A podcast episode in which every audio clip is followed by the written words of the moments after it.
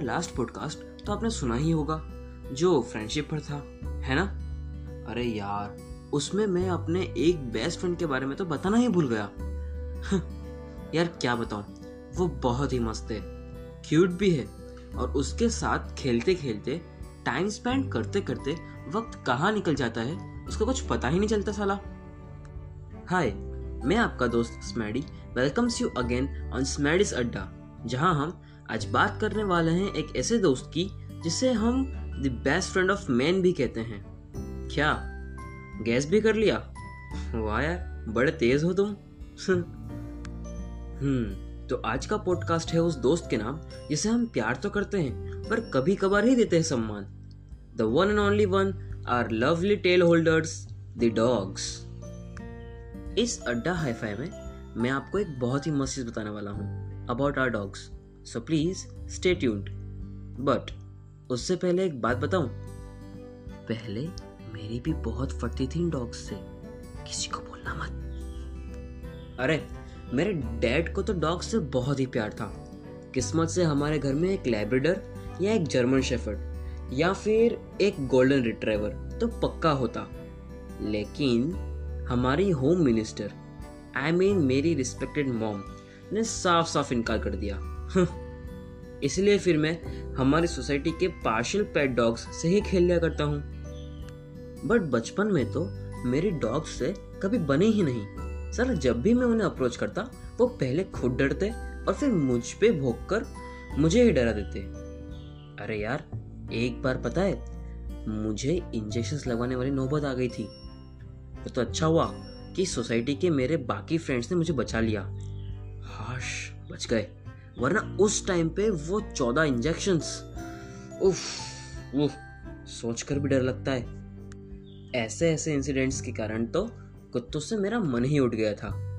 फिर मैं उनसे नफरत टाइप करने लग गया। मेरे माइंड में उनके लिए ऐसा बिलीव बन गया कि वो बस बुरे ही होते हैं, बहुत काटते हैं, बेवजह भोगते हैं और कभी वफादार नहीं होते।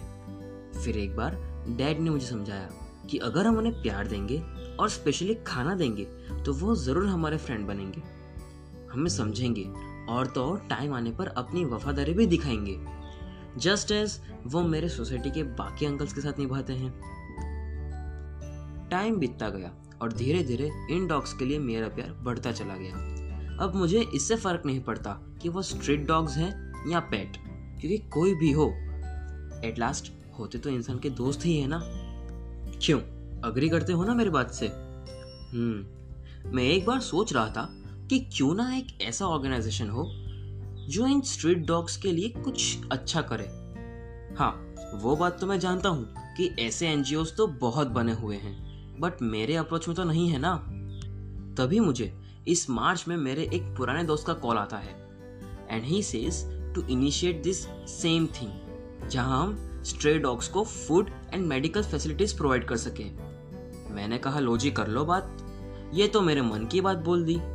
And then we started our small steps dedicated to this stray dogs in an organisation जहाँ हम हमारी 25 मेंबर्स की टीम है।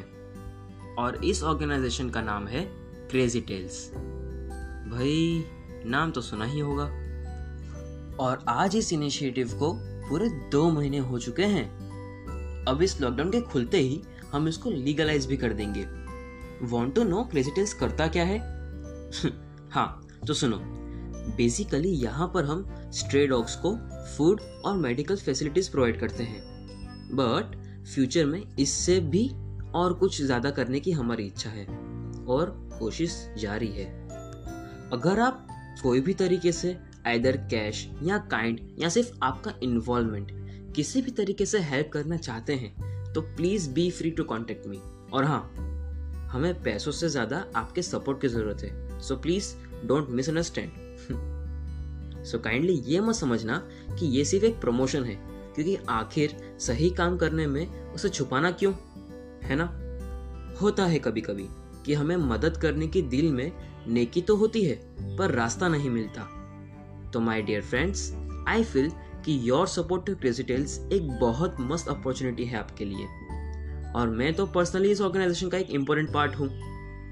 तो I completely know the reliability and authenticity of this organisation I hope you will support us positively.